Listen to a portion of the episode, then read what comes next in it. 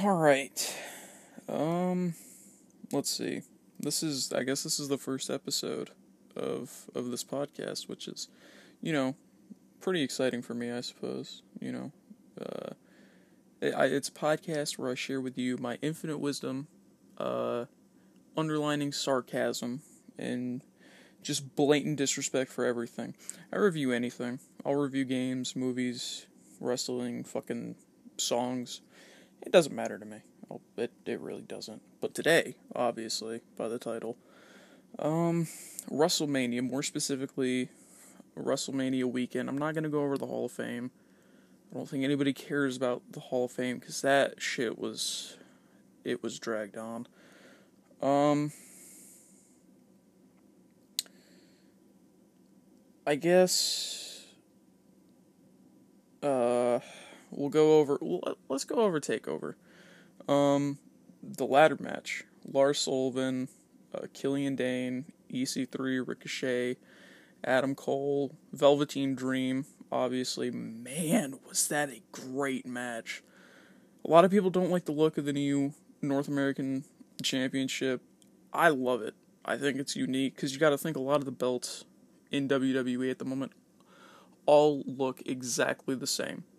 The NXT belts doesn't matter, the tag team belts, the world championship and the women's championship all look the same.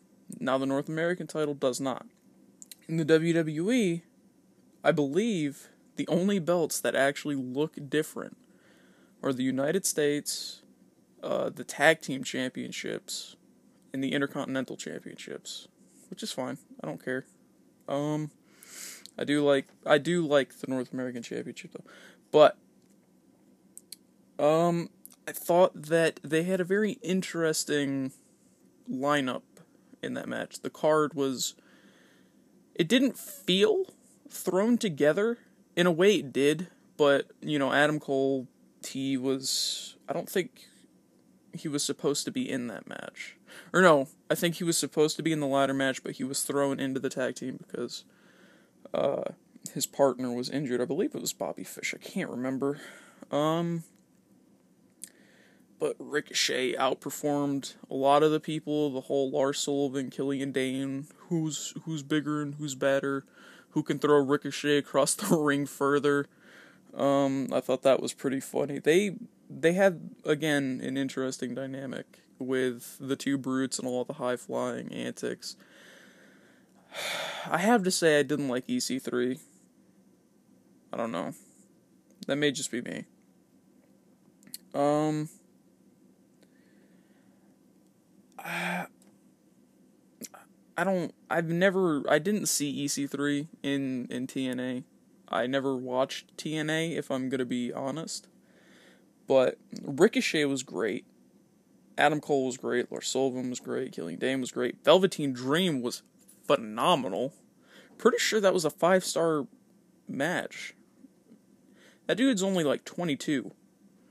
He's only a couple years older than I am. And the fact that he's putting on five star matches in NXT, flying off of, what, 15 foot ladders just to elbow drop people, that's pretty insane. I enjoyed that. But uh I didn't I think Takeover was one of the few pay-per-views that I actually went into not thinking that there was going to be a clear winner. Like I didn't go into that match, the the ladder match going in saying, "Oh yeah, Adam Cole's going to win." It's obvious because he was in a ta- he was in a tag team title match later that night. The Dusty Rhodes Classic rather. Um the fact that he won it was just so great. Everything about that match, they what broke two ladders. It there was a lot of stuff in there that looked like it really hurt. Ricochet was flipping all over the place like Ricochet does. That's that's just a Ricochet thing. Adam Cole kind of uh being the martyr for a lot of moves, getting thrown onto ladders, climbing on top of Killian Dain, wanting piggyback rides, shit like that, you know. It's whatever. You can do that. Adam Cole won. That's all I'm happy about. Adam Cole, baby, lives on for another day. Um, and here's a match that I'm not going to talk too much about because I didn't actually catch it. I think I was doing something as this match had come on, but the Ember Moon loss. I did watch highlights of it. Um, I mean, I can understand. She she lost for a reason. That's fine. She was getting moved up to the main card. It's kind of bullshit that she was moved up to Raw instead of SmackDown. The fact that SmackDown only got uh, a fucking tag team, a women's tag team, which I'm not nothing against Peyton Royce and her partner. I can't remember her name for the life of me, but I mean, they got no like they got No Way Jose. They got Authors of Pain, No Way Jose, Ember Moon. I can't remember if they got another one. They probably didn't, and I'm just being crazy. But Ember Moon dropped the championship, which I I I watched Ember Moon win the title. I watched highlights of her losing the title, so it felt like, you know, I was connected to her as a champion. It felt symbolic in a way because what you're supposed to do when you're when you're leaving a company or quitting wrestling retiring you're supposed to leave on your back. That's the that's the old rule. Like undertaker should have done you know at 33 shouldn't have fucking come back. I don't know why he did. Like Shawn Michaels did like Ric Flair did. It's just a thing that they do. It's it's to put the other guy over. Stone cold did it. Um in a sense she's not retiring. She's moving up to the the main roster which i guess is a sense of like leaving. She's putting over a new talent. I absolutely love that. I'm glad that they did it and they didn't just do it like Asuka which they were carrying on you know a long-term thing with Asuka it's, it's you know you're undefeated so we're going to make you not lose and you're just going to give the championship to somebody else. But all in all Ember Moon lost. She's moving up to Raw. Uh, I don't know if she's gonna have a championship run in her because you know the whole Nia Jax winning thing. Uh, I guess moving on to the next one, the Dusty Rhodes Classic. These are just ones that I got off the top of my head. The Dusty Rhodes Classic. Um, again, man, I only watched, I'm just now realizing, I only watched three matches on that card. What am I doing with my life? I didn't get to watch the Dusty Rhodes Classic. Um, I ended up going in, I can't remember what I was doing. I think I had, at that point, I had gotten up out of my living room and went back into my room. By the time I got back in, it was over. But, um, you know, Undisputed Era, they won. I guess, uh, Roderick Strong turning heel, which surprising to me. I haven't seen a lot of Roderick Strong. I think the last time I actually seen him, seen him, was at War Games. I don't know if anything happened to him or I've just been fucking completely blind, but I just haven't seen him at all. And the fact that he came back to take over New Orleans, turned heel to join the Undisputed Era, fucked up Pete Dunne, by the way, and got them the win. That was pretty insane. I don't know why William Regal wasn't just like, "Hey, no, fucking stop that. You don't do that." But he didn't, which is all right. Love William Regal. I'm not talking anything bad about the guy. I love him. Um, Johnny Gargano versus Tommaso Ciampa.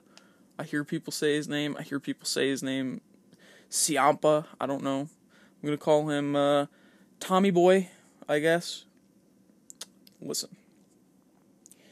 After Takeover Philadelphia, I gained a whole new respect for Johnny Gargano and Cien Almas for that matter. Both of them, without both of them, the five star match wouldn't have been a five star match. It couldn't have just been Johnny Gargano and somebody else. It had to be both of them. And in that five star match, they told a excellent story, wonderfully crafted. You know, it's the be all end all for for Johnny Cien. He can't lose his championship. Obviously, Zelina Vega is gonna fucking interrupt because why not? I'm sure she's a sweet woman, but my lord, does that character. Oh, if I was a woman, I would kick her teeth in. I fucking hate that character. She she does such a good job portraying it, and I love it. I love that she makes me hate her. It's perfect. But back to the actual match. Uh, obviously, Johnny and Tom- Tommy Boy they were in DIY together, tag team until Tommy Boy was like, "Hey, I'm gonna go into a solo career, you know, singles. Let's see how this goes." Throws him off the fucking stage, and they were I wouldn't say they were enemies. They didn't really do much until Takeover Philly when I think T- Tommy Boy just came out and hit the son of a bitch in the back with a crutch. I don't know what the crutch was about. I don't know if he was injured or not. So maybe he was injured and was just like, meh.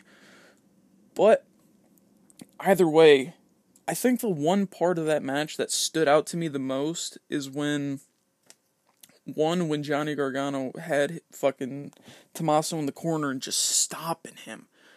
Just for like a full 30 seconds, just stomping him with everything that he had. And everyone just lit up. They were like, oh my goodness, I can't believe that he's doing it, you know. Fucking announcers going, Mamma Mia! It's, it's amazing. And then another part that solidified that rivalry and the story just about, you know, how far they've come, where they are, you know, what the rivalry is to them, is when Johnny picks up a broken crutch and he's about to go and hit Tommaso with it. He he's fucking revving back. He's he's ready to hit him. He goes, Tommaso puts his fucking hands in his face. He's he's afraid. He doesn't want to be hurt. And Johnny looks at him and you could see Tommaso is like his eye is swollen, and it just kind of added more for me that his eye was swollen. But Johnny gets down, or I think he gets down, and he sits with him.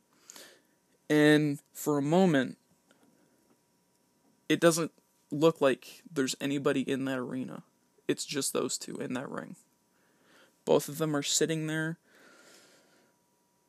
It's two friends becoming bitter enemies. I know that's what DX did, two friends become bitter enemies, but in this case, it really felt like that. Like,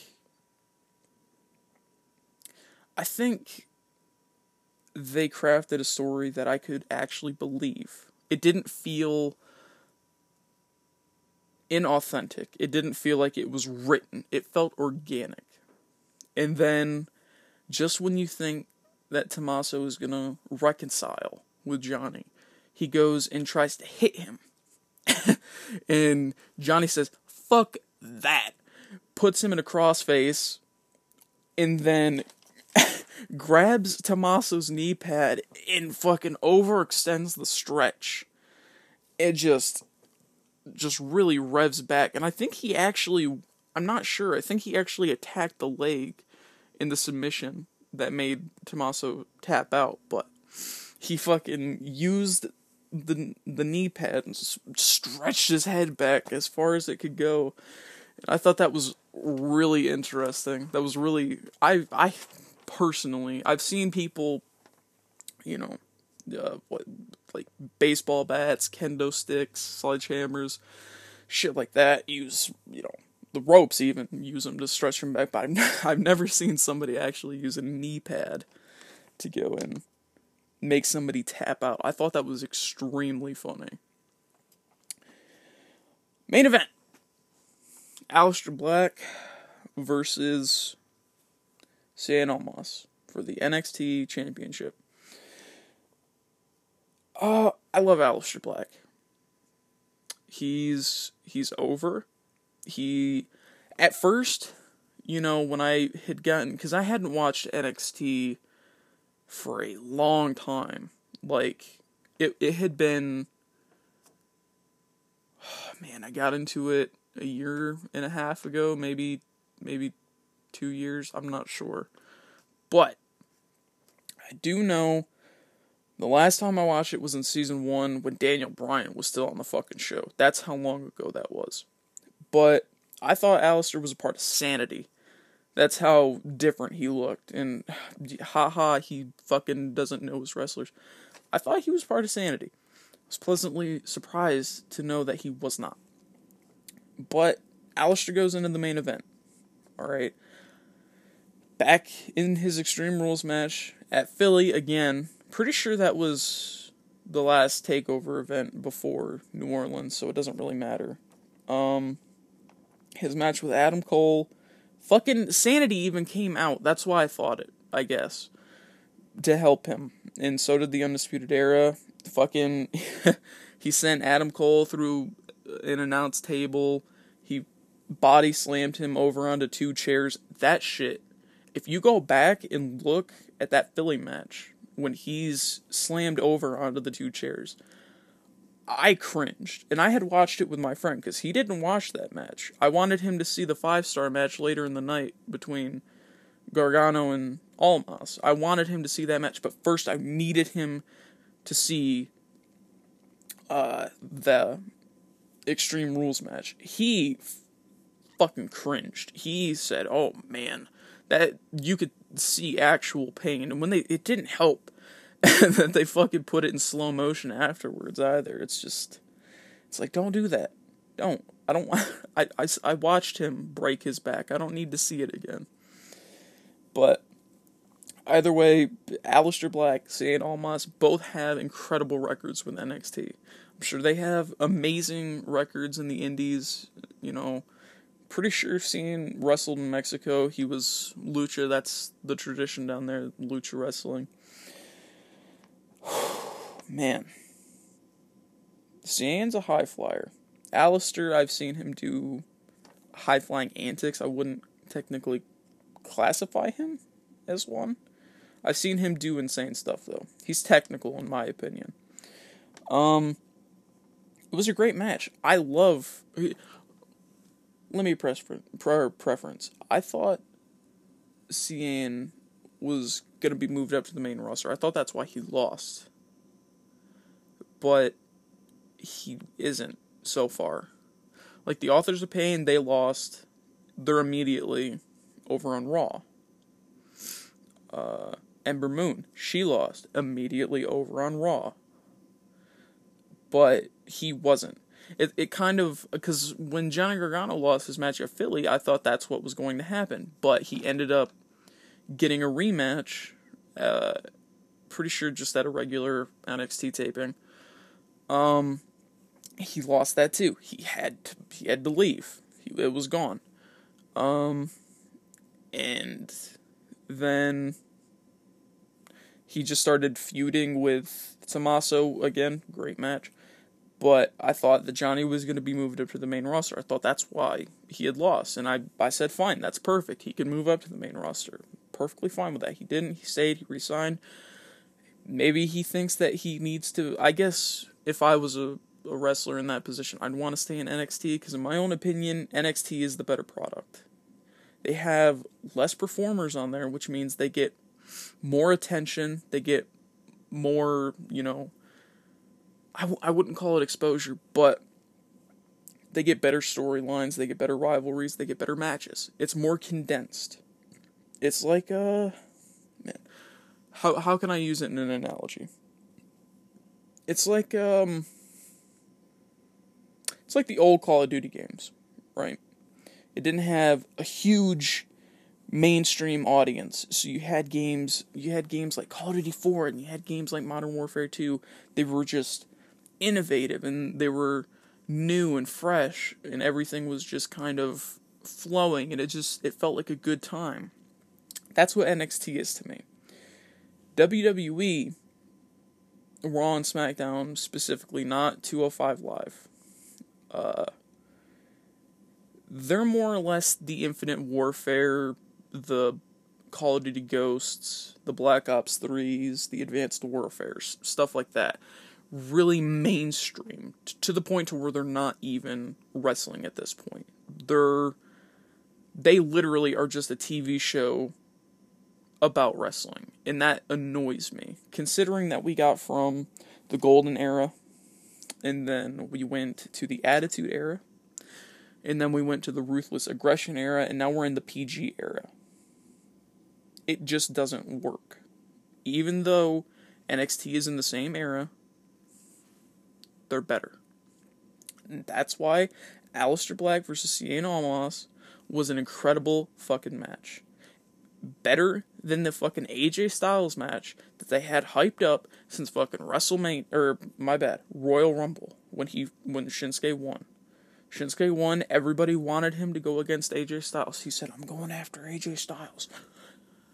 Since fucking January, alright? Since January, they hyped that fucking match up. In that time, Johnny Gargano and Cien Almas had two championship match, matches. And then Aleister Black came in. The Aleister Black match felt more important than the two main title matches at WrestleMania. That's when you know you have a problem.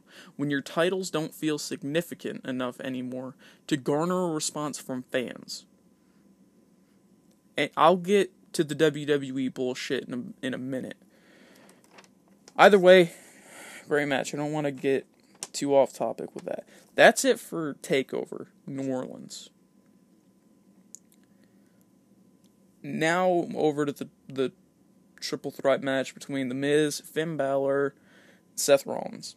All right, I'm I'm probably the only one that thinks this. I thought that, that fucking three way rivalry came out of nowhere.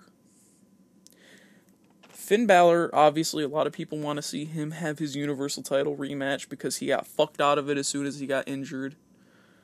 Um, I think the the Miz is a perfect IC champion. He's a heel that garners a response from the crowd. Everybody loves him. I remember a time when he was with John Morrison, and he was fucking called the Chick Magnet. And he fucking he wore a fedora. Anybody remember that? That that was bullshit. That was weird. But now now he's an IC well was an IC champion for a long time. Uh, and now Seth Rollins Seth Rollins is a really good performer. I've I've really been enjoying his his work. Even when he was matched with Jason Jordan after Dean Ambrose had gotten injured and was sidelined and they had to do their whole tag team thing. Now, the whole reason Seth probably won is because he needed to get the Grand Slam champion uh, title, I guess. Which they're just fucking throwing around at this point. It's like fucking dad and a son throwing a baseball back and forth in the front yard.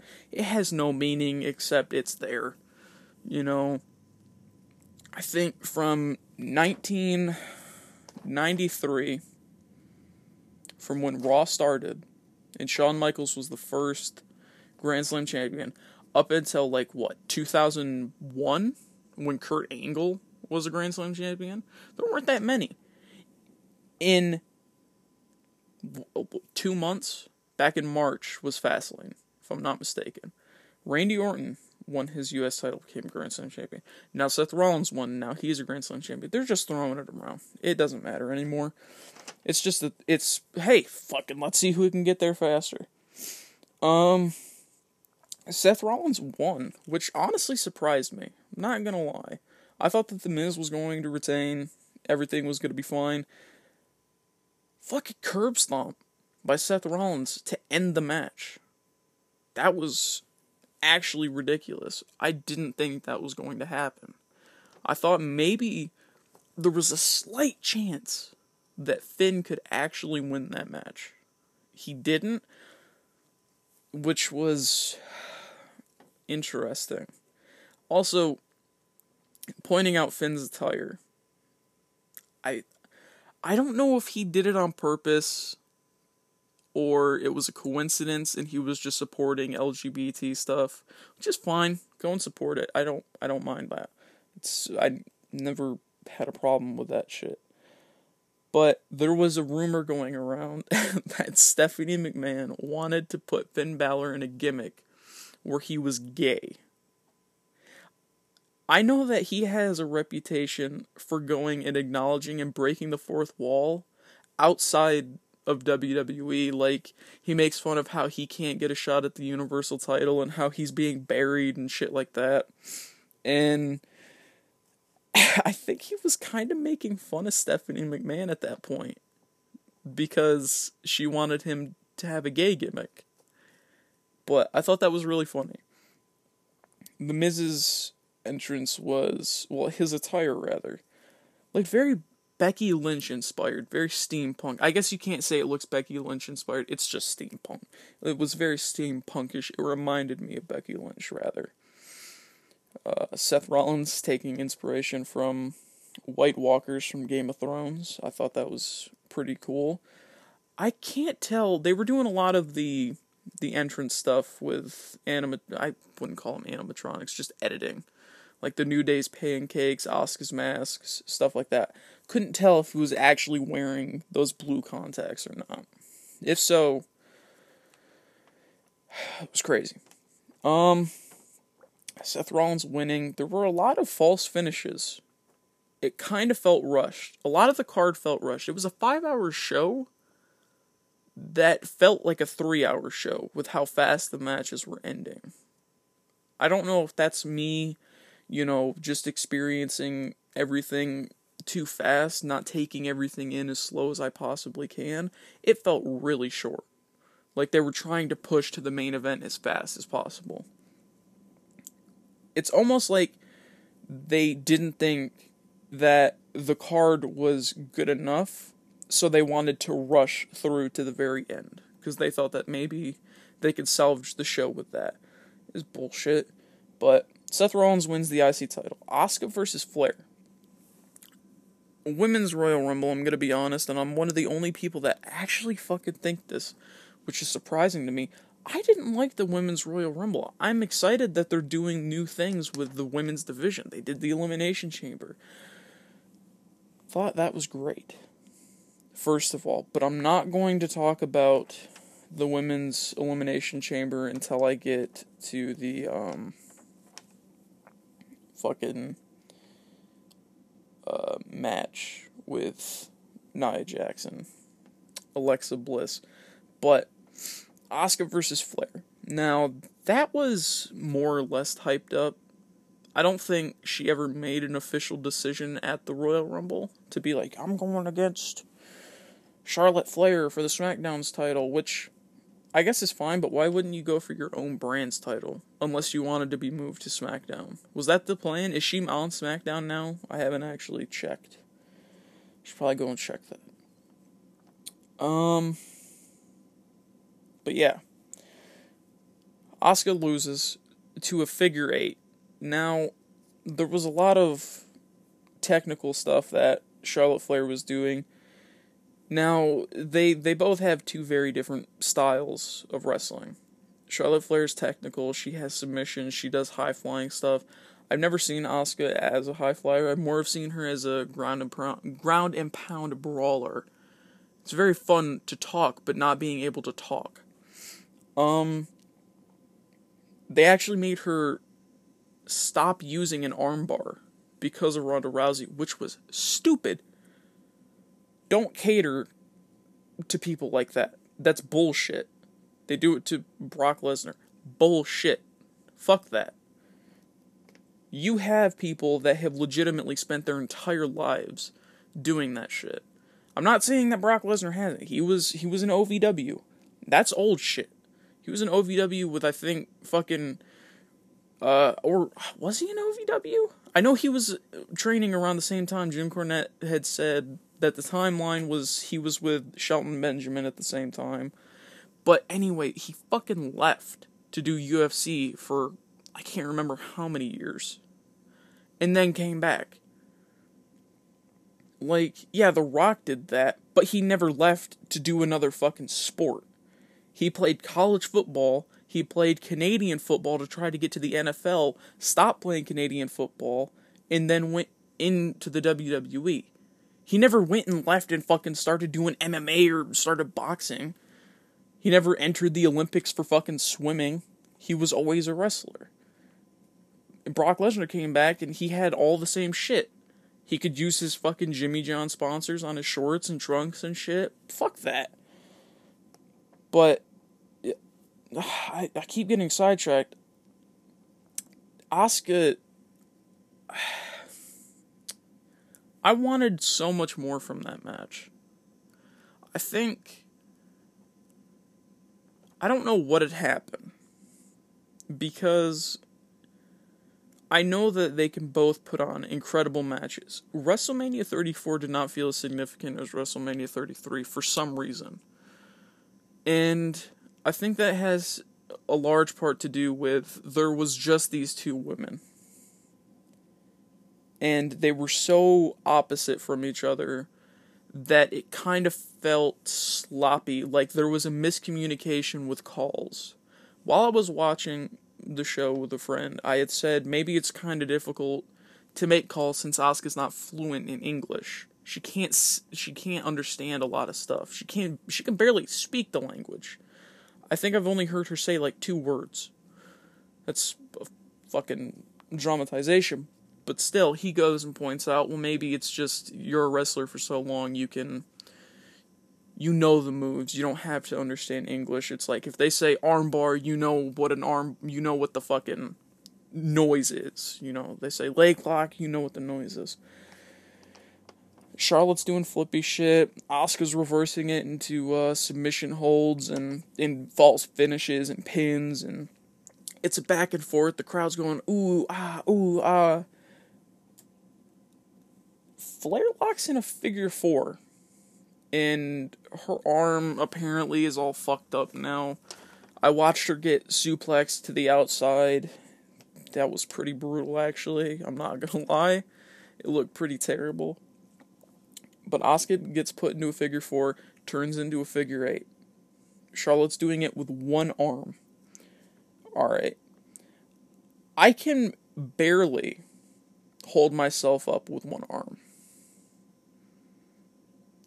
I don't think I could do it from my back, holding myself upside down, extending another person's body with my legs. That shit would be incredibly difficult. Asuka tapped out, which I understand the figure eight is supposed to be in a, like the be all end all of submissions. I've watched Charlotte Flair tap out so many women because of that move. It's almost like the disarmer by Becky Lynch. I've seen her tap out a lot of women, including Carmella. So here's what I didn't like. The fact that Asuka lost. Now, I would have enjoyed it more if Asuka would have won the championship. Because Charlotte Flair doesn't have an undefeated record. So Asuka wins the championship. It's a whole celebration. Oh my gosh, she's still undefeated. She won the championship. It just it's it goes on to who's going to be able to beat her. And if the plan the whole time was to let Carmella cash in the next night or the following Tuesday on SmackDown, let Asuka win. This is this is a moment that she could do because I'm pretty sure Carmella has heat. She's she's a heel. All right, Asuka gets beaten up a bit. She doesn't lose, but she gets beaten up. And then you hear Carmella's music. She runs down. She does the thing with the ref. The what? Cash it in. What? Cash it in. You like pizza pockets? Cash it in uh, cash it in. PS4, uh, cash it in. And then he cashes it in. One, two, three. Carmella's the new SmackDown Championship and broke the streak.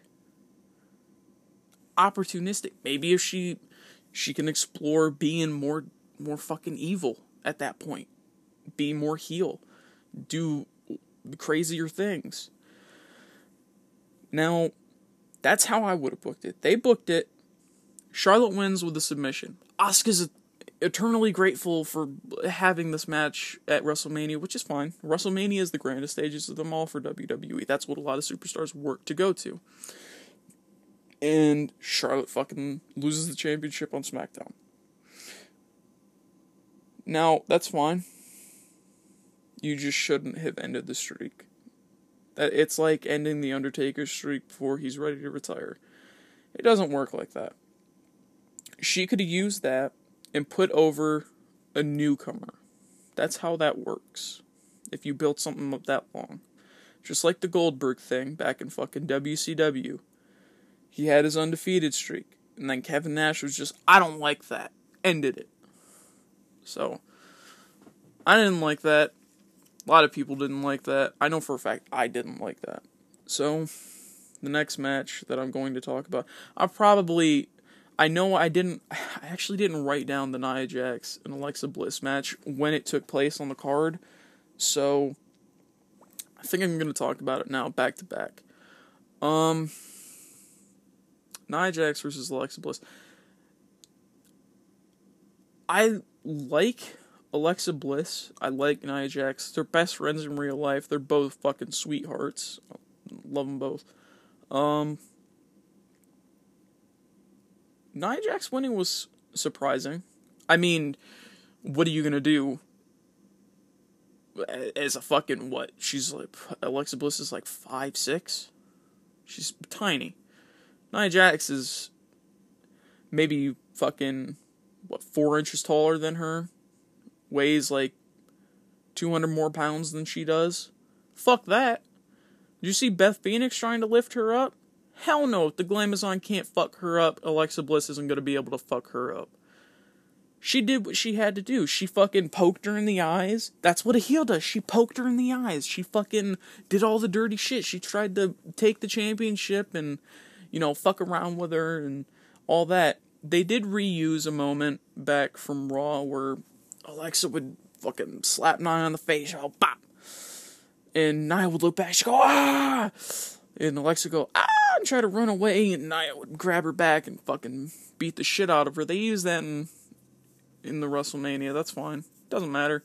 I thought it was hilarious. I laughed. I thought it was funny. As long as it makes me entertained, you can use the same gimmick over and over and over. As long as I'm entertained. Yeah, it'll get old, but as long as I still think it's funny or cool, don't matter to me. Nia won. I didn't watch the Raw after Mania. I still haven't.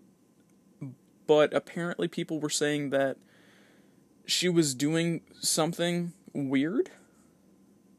I think that the whole thing about Nia is she doesn't talk all that much, at least from what I've seen. I've seen her talk, yes. I've seen her, you know, speak and have conversations like a normal fucking person. You know, she's a human. But I think having her as a silent, uh, you know, a silent hero in a sense, just beating the shit out of women, that works better because you never know what she's going to do. Um, her winning the Raw Women's Championship again, I loved it. There's so many people that she could go up against. You already did the Asuka thing, and if Asuka is going to beat the shit out of her like that, Again, the streak is broken though, so she could just be another fucking bleh. But that was a good match. I like that. What I didn't like was the US title match. The fact that at Fastlane they let Orton win it from Roode. Cause they were just like, ah, he fucking he needs to be a Grand Slam champion. Fuck it. Give it to him. He's worked here for what, ten years? He was an OVW. It don't matter. His dad's a legend. Huh. You remember Legacy? Eh. Give him it. Both of the fucking. There's only one person from Legacy in the WWE now. No, it don't matter. Uh, fucking. I don't know. I understand. They they put Rusev in it. Rusev wants to leave. There's a video online, you can look it up. I think it's called WWE is silencing Rusev Day chants. Um, SmackDown Live, page goes, uh, Daniel Bryan will face so and so, will face somebody in the main event tonight. They're all cheering Rusev Day, Rusev Day, Rusev Day, and they're looking around. They're like, yeah, that, that may be an option. Or, and they announce it. Well, in edited taping versions, because they put it on Hulu, they're able to go and edit it for re-upload on Hulu and other and their YouTube channel. So instead of hearing Rusev Day, Rusev Day, you hear AJ Styles.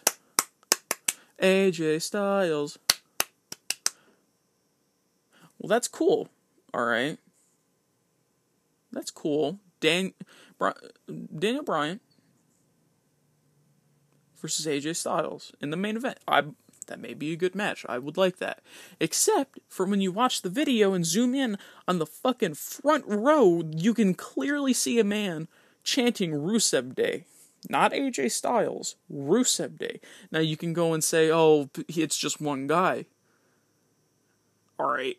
Why would one guy be chanting Rusev Day? Why would he not be chanting AJ Styles with the rest of the crowd? It's a hive mind. Alright? It's a fucking hive mind. When one person starts saying shit, everybody has to join in. That's why it's so it's so cool to see people go, you know, AJ Styles, Shinsuke Nakamura, like shit like that. Like when they're cheering for two people, they they're they're divided. It's not a hive mind, but it's just Rusev Day is it's there. It's fucking dead. Rusev wants to leave. Lana's trying to back him up. I think he should leave. Go to the Indies and have Rusev Day somewhere else. Because they're clearly not appreciating you now. Why stay? Bobby Roode was in the match. He he already needed that match. He needed to get his US title back. Jinder Mahal was in the match. They set that up since I believe didn't they set it up at Fastlane? I'm pretty sure. I can't remember actually, but he he was in the match, and obviously the champion Randy Orton, he was in the match.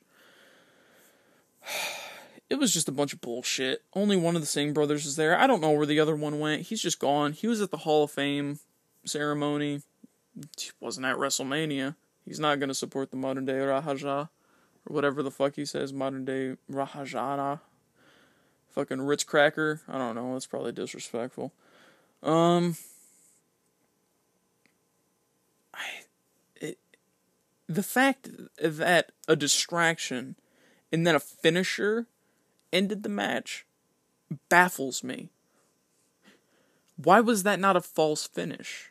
I thought it was going to be. I'm like, oh, he's gonna, he's gonna kick. No, oh, okay. He just, oh, the friend I was watching it with said two seconds before Jinder won if he wins, I'm I'm gonna stop watching. Obviously, he did for like maybe a match and then came back, but still. Why did he win? Because you're going to Saudi Arabia for the greatest Royal Rumble? That's not a fucking reason. Like just because he's he's Indian doesn't mean that he needs to have a championship going into a foreign country. That's like saying Pete Dunne needed the UK championship when they went over to the fucking UK and Jinder lost his title to AJ Styles. It just doesn't make any sense. Like, it, just doesn't matter. I I just I can't comprehend why they would let him win. People didn't like him as a WWE champion. They're probably not going to like him as a US champion people already think he's fucking uh, like super fucked up on roids. It looks like it. It looks like he takes nothing but steroids all day, every day. Hey, Jinder, what'd you have for fucking breakfast? HGH. Oh, that's I've never heard of that.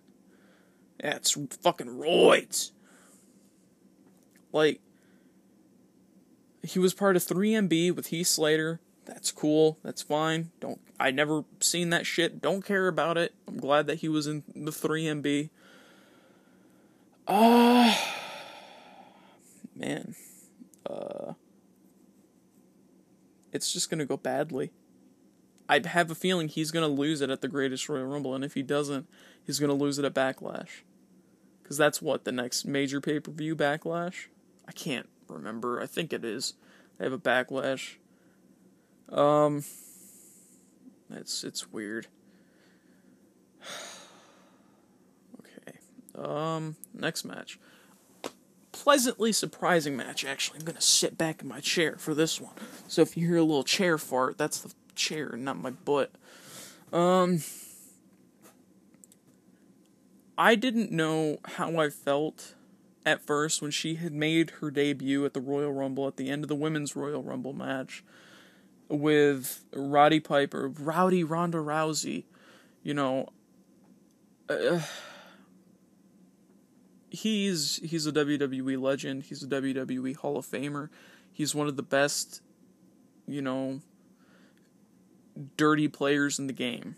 You know, he was a good heel and a great face. My dad had posters of him on his wall. And my dad's not even a fucking huge wrestling fan, but he loved Roddy Piper.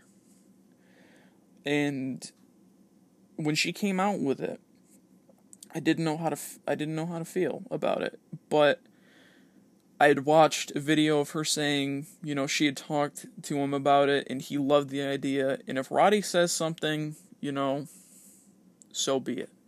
Because if she's going to use his legacy in a way to where it's good, I can only see great things for her. She's going to have respect like that for the business. She trained her ass off for WrestleMania. She never had a prior match. She debuted in January, and she had to get ready for April. Not only did she have to get ready for April, she had to do um, promotional shit for for you know their promo footage. You know, slamming Triple H through tables, getting slammed through tables, doing shit with Kurt Angle where he's a confused grandpa at Thanksgiving, not knowing where he is. Didn't you say how? You know, just shit like that. She put on a really good match. I don't know if it was just my expectations were super low or she's just really good at it because she legitimately looked like she fucking broke Stephanie McMahon's arm when she put her in that armbar. Kurt Angle, great as always. I loved him. He's the fact that he's still, you know, 10, 15 years later doing the you suck, you suck chance. It's still great that he's embracing it. I love it. Um, man, a lot of people, that was the match of the night for them. I have to agree. It was a really, really, really good match. Unexpectedly good, I would say. But Ronda and Kurt Angle, they won, which is good. They're putting over the talent like they were supposed to. I'm not saying Ronda's, you know, spoiled because she gets her armbar and Asuka doesn't. it doesn't matter. Just if you're gonna use an armbar, get a fucking get a crazy armbar like fucking tilt a whirl armbar. That shit's crazy. I mean, it has to do with a lot of spinny shit, and that takes even more practice. But hey, you could do it. I could see you doing that. I I watched you do a hurricanrana. I know you can do some shit like that. Um. SmackDown title match, the tag team titles. Fastlane was going great until the blood. I don't like the the Bludgeon Brothers. I didn't like the Wyatt family. I'm not a huge fan of factions. There's only a select few factions that I actually enjoy. You know, Bullet Club is fine. They have a lot of members. The NWO was fine in its infancy. DX was fine. I liked DX. The Four Horsewomen and men were fine. I loved it. It was perfect. The club is fine. But the Wyatt family was kind of weird. Uh, and now they're Luke Harper and Eric Rowan. They're the Bludgeon Brothers. I, I mean, it's interesting. It, they're mysterious, I guess. So going into they just fucking squash matched everybody. They made the Hype Bros split up. I'm still livid about it. Top 10 anime betrayals for sure. But, you know, Hype Bros split up. Uh, they're they're fucking burying Breezango. They they went into Fastlane and you're just like, "What? Why are you here? Why are you interrupting this this match?" I don't know if it was a work or a shoot, but they put fucking Xavier Woods in the hospital, fucked his spine all up. I'm just like, fuck you guys. And they just they, they came into the match and they were in for fucking five minutes and won. All this build up. I mean, yeah, you're supposed to build them up like you are their fucking unstoppable force, but come on.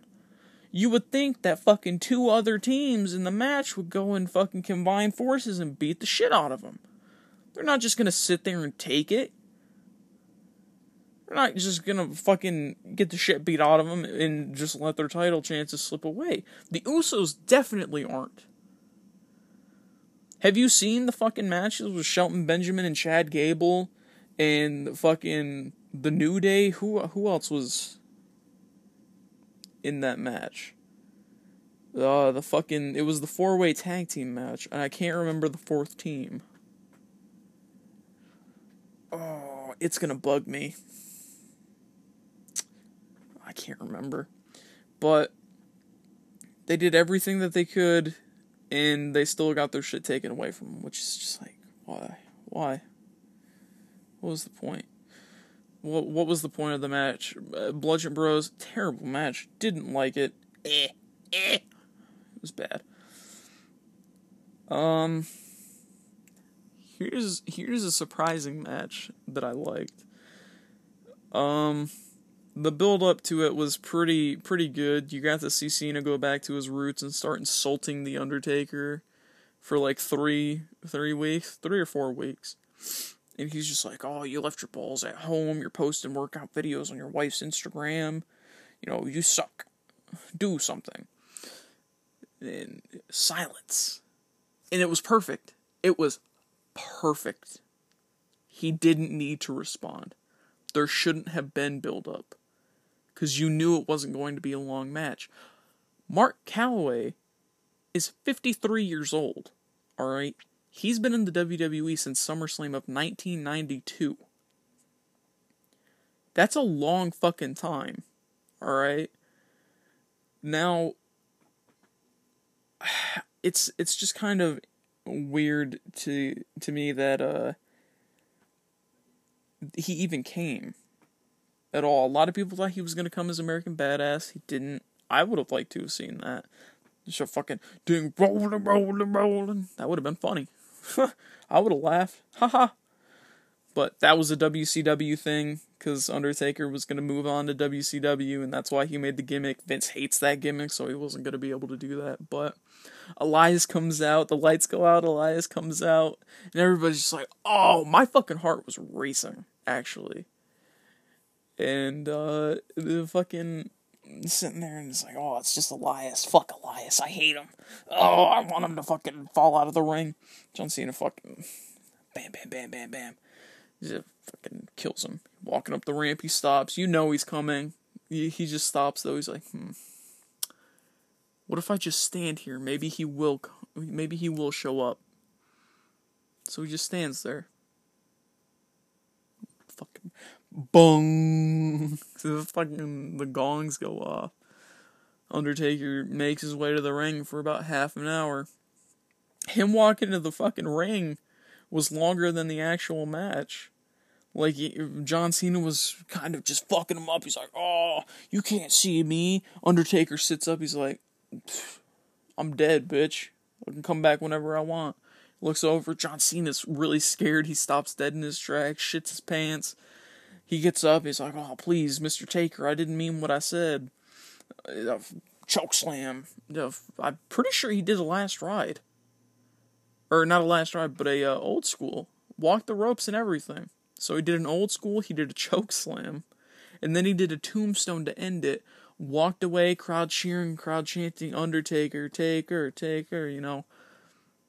If that's the end for him, if that's the way John Cena wanted him to go out, that's fine. That's perfectly fine, but that's probably not his last match. Well, actually, it's not his last match. What am I talking about? He's at the Greatest Royal Rumble going against Chris Jericho in a casket match. Completely forgot about that. I mean, it's fine. I would have liked for him to stay retired. I mean, I, would I? I don't think I would have enjoyed Roman Reigns retiring one of the best wrestlers of all time. Well, I I would have to say one of the best wrestlers with the best gimmick uh, of all time. Um, but yeah, Taker won. I mean, I was happy with it. Uh, Daniel Bryan's return. That was interesting. Shane McMahon was on his team against KO Mania and Sami Zayn. They did a little looking for patient zero of the yes movement type thing. That was pretty cool. I liked that. That was interesting. I mean, they they could have not fucked with the whole crowd and been like, "Oh yeah, Daniel Bryan has a head injury. He's out for fucking 5 minutes of the match." They could have not done that and it would have still been a really good match. Like Shane McMahon had a hernia and he's sitting there wrestling and he's clearly in pain. I don't know why Shane was just like, "Yeah, just let me in." Fucking no. And then yeah, I mean Daniel eventually got in. He did his yes kicks. Pretty sure he did the yes lock. I can't remember. Just kind of beat the fuck out of both of them, which resulted in uh, Kevin Owens and Sami Zayn going over to Raw saying, "Hey, we want to go into the tag division," and Kurt Angle saying, "Well, go to TNA." That was funny. That was breaking the fourth wall a bit. I thought that was a pleasant surprise. Um, but yeah, Daniel Bryan's return is a good one. A lot of people have been waiting for it. A lot of people wanted it. A lot of people got what they wanted. You know, it's it's a fairy tale story in an actual sense. You know, you don't really see much of those in the WWE, and usually when you do, they're very short lived. So that garnered actual emotion from the fans. They eh, really enjoyed that that's probably what boost boosted ticket sales. You had you had what? You had Asuka versus Flair. You know, you had Ronda, Ronda Rousey. You had the possible Cena versus Taker match. You had AJ Styles versus Shinsuke Nakamura. You had Daniel Bryan and Shane McMahon going up against Kevin Owens and Sami Zayn. It was a really good card. There were only a couple matches that were like, eh, it's alright. But what are you gonna do? What are you gonna do? Um, this the next match I'm gonna talk about. A lot of people uh thought that it underperformed. It did. They could have put on easily put on a five star match if they wanted to. I think they were trying to set up for something bigger though which is fine. If you're trying to set up for something bigger that's even a bigger payoff than what I'm seeing at the moment, that's fine. Um, but yeah, Shinsuke turns heel. I'm actually going to keep it short because I'm about to run out of time with this. Um, Shinsuke turns heel. To everyone's surprise, just uppercuts AJ Styles in the fucking nads. Just bam in the fucking balls for no reason. Turns heel right there. I'm like, holy shit. That's fucked up. Alright, well, Shinsuke's heel now. That's setting up for more matches. I don't I don't even want to say much about the main event. Fucking Roman Reigns versus Brock Lesnar fucking Bork Lesnar, Glazed Donut, the motherfucking Rhino, the real Rhino, a real life Rhino in human form.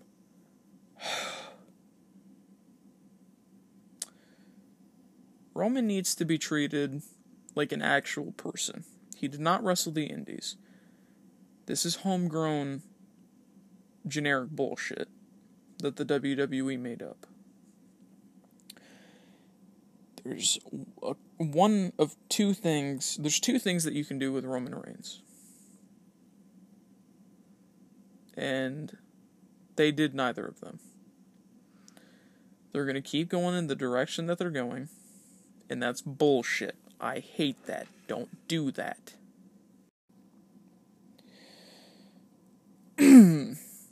but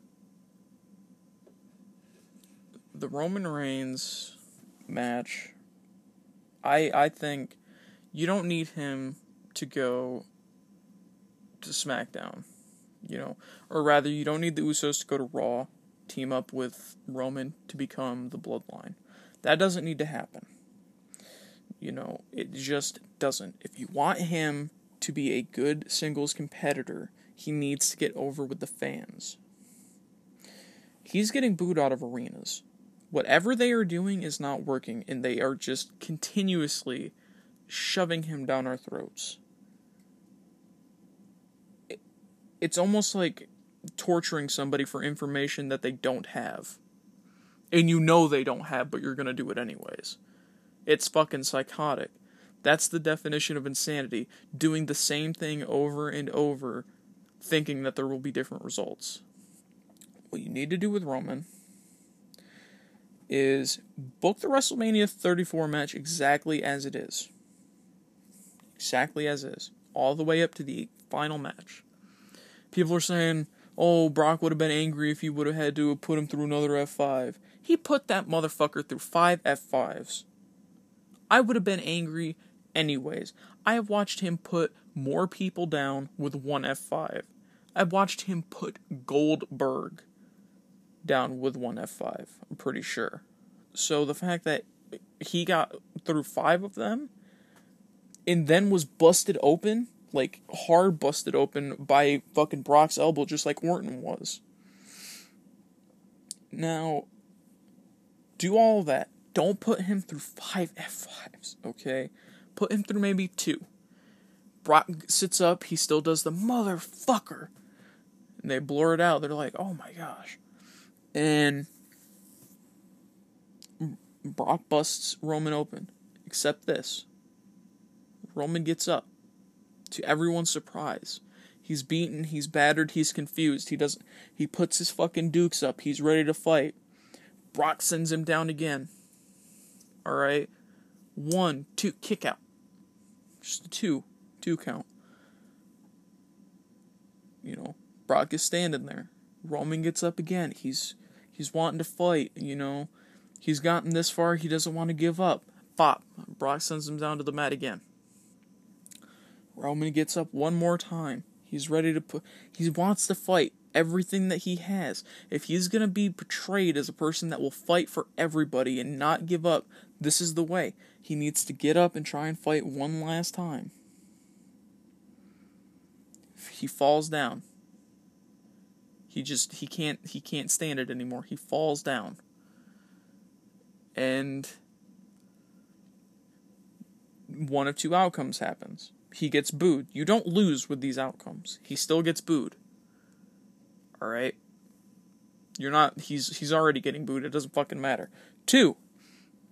He still u- loses the match for the Universal Championship. But he gets a lot of people's respect. Don't let him talk on the mic as much. He's not good with it. He sounds like a fucking robot. I think that Brock Lesnar is a bitch. You sound like the kid from Breaking Bad, and that kid has fucking cerebral palsy. Don't let him on the mic, anywhere near a mic. The second option embrace the hate. Just go with it do with Roman what they should have done with Cena years ago. Turn him heel as fast as possible. Turn him heel so fast that when people go to look over, they break their fucking necks. They look so hard. Because that's interesting. You know, WWE was just trying to force him down my throat as a face, and now they're trying to make him a heel. I want to see what they do with this. Alright? The Miz he he removes the turnbuckles and slammed Roman into the exposed turnbuckle to win his IC title back. Okay. Seth Rollins is a sneaky little sneaky little guy and basically broke up the Roman Reigns and Brock Lesnar fight to get the title. Okay. So what if Roman did that? What if Roman did some of that that trickery and in sneakiness? You know, he's sitting there, he's he's doing his bad guy stuff, he starts to get momentum, a little bit of momentum, and he's going and he's going and he's going and he's going. He he eventually starts because he can be a bad guy now. He can say almost anything he wants in the mic. He doesn't have to be squeaky clean. It'll help him with his mic skills a little bit. A lot of times, wrestlers go into a heel phase, they get more popularity. Alright? Triple H did it. The Rock did it. Stone Cold did it, but he was not. He was he he was already over, mega over as a face. Jericho did it. All right. Punk did it. Even a lot of people go through these heel phases to get popular as faces. It just works. If you're booed for so long, and then you start doing good guy shit, people are like, I've seen this dude fuck people up as a heel. I want to see what he can do while I'm cheering him. That's how to get Roman over. You can't just keep thinking that he's gonna one day people are just gonna wake up and be like, I've been booing him for like a year, well, two years now. What, three years actually? I think, I think I should start cheering him. No, people aren't. People, no, no, people aren't gonna wake up and be like, yeah, I need to, I need to just cheer him. Seth Rollins is over because he worked not only he worked on the indies in Ring of Honor and he's just a really good performer. He's good on the mic. He's just good. People like him. Dean Ambrose worked on the indies. Dean Ambrose is fucking insane. And people just like him. Roman didn't. Roman played college football just like The Rock did. Except The Rock knew how to talk, he knew how to evolve his character and gimmick, work with what you have. You're in the PG era, work with what you have. If getting busted open the hard way is the only way to bleed, do it. But do it right. Don't fuck it up. But I digress.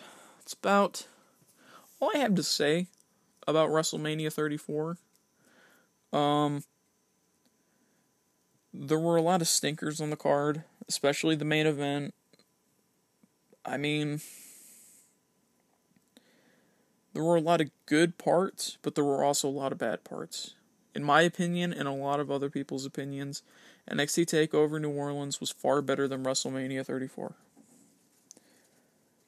You know, with the ladder match, the main event, the Johnny Gargano, you know, match, the Roderick Strong going to Undisputed Era, Ember Moon losing her title. Everything worked out. It it just worked. But NXT was better. I give I if I if I had to do a star rating of the actual you know pay per view itself, give it a uh, three and a half out of five. It's worth watching but not for the reasons you might expect. It's just it's a good way to waste 5 hours. That's that's what I would say. If you want to watch a really condensed mat or pay-per-view, I don't even know if it's pay-per-view. A really condensed card, just go and watch TakeOver. It's so much better. I highly recommend Triple H. Fucking Paul is doing way way better than Vince with with NXT. But if I keep going on, I'm just gonna go and go and go and go and go and go and go. I don't want to waste any more of your time, so I'm gonna go. I'm snarky arky. Uh, I'm a fucking asshole. I cuss a lot because that's my vocabulary. Uh, I'm sarcastic. I point shit out. I make fun of wrestling, even though I know that I could probably never do it. Uh, but yeah, I hope if anybody does end up watching this, this is the first episode. I hope more people um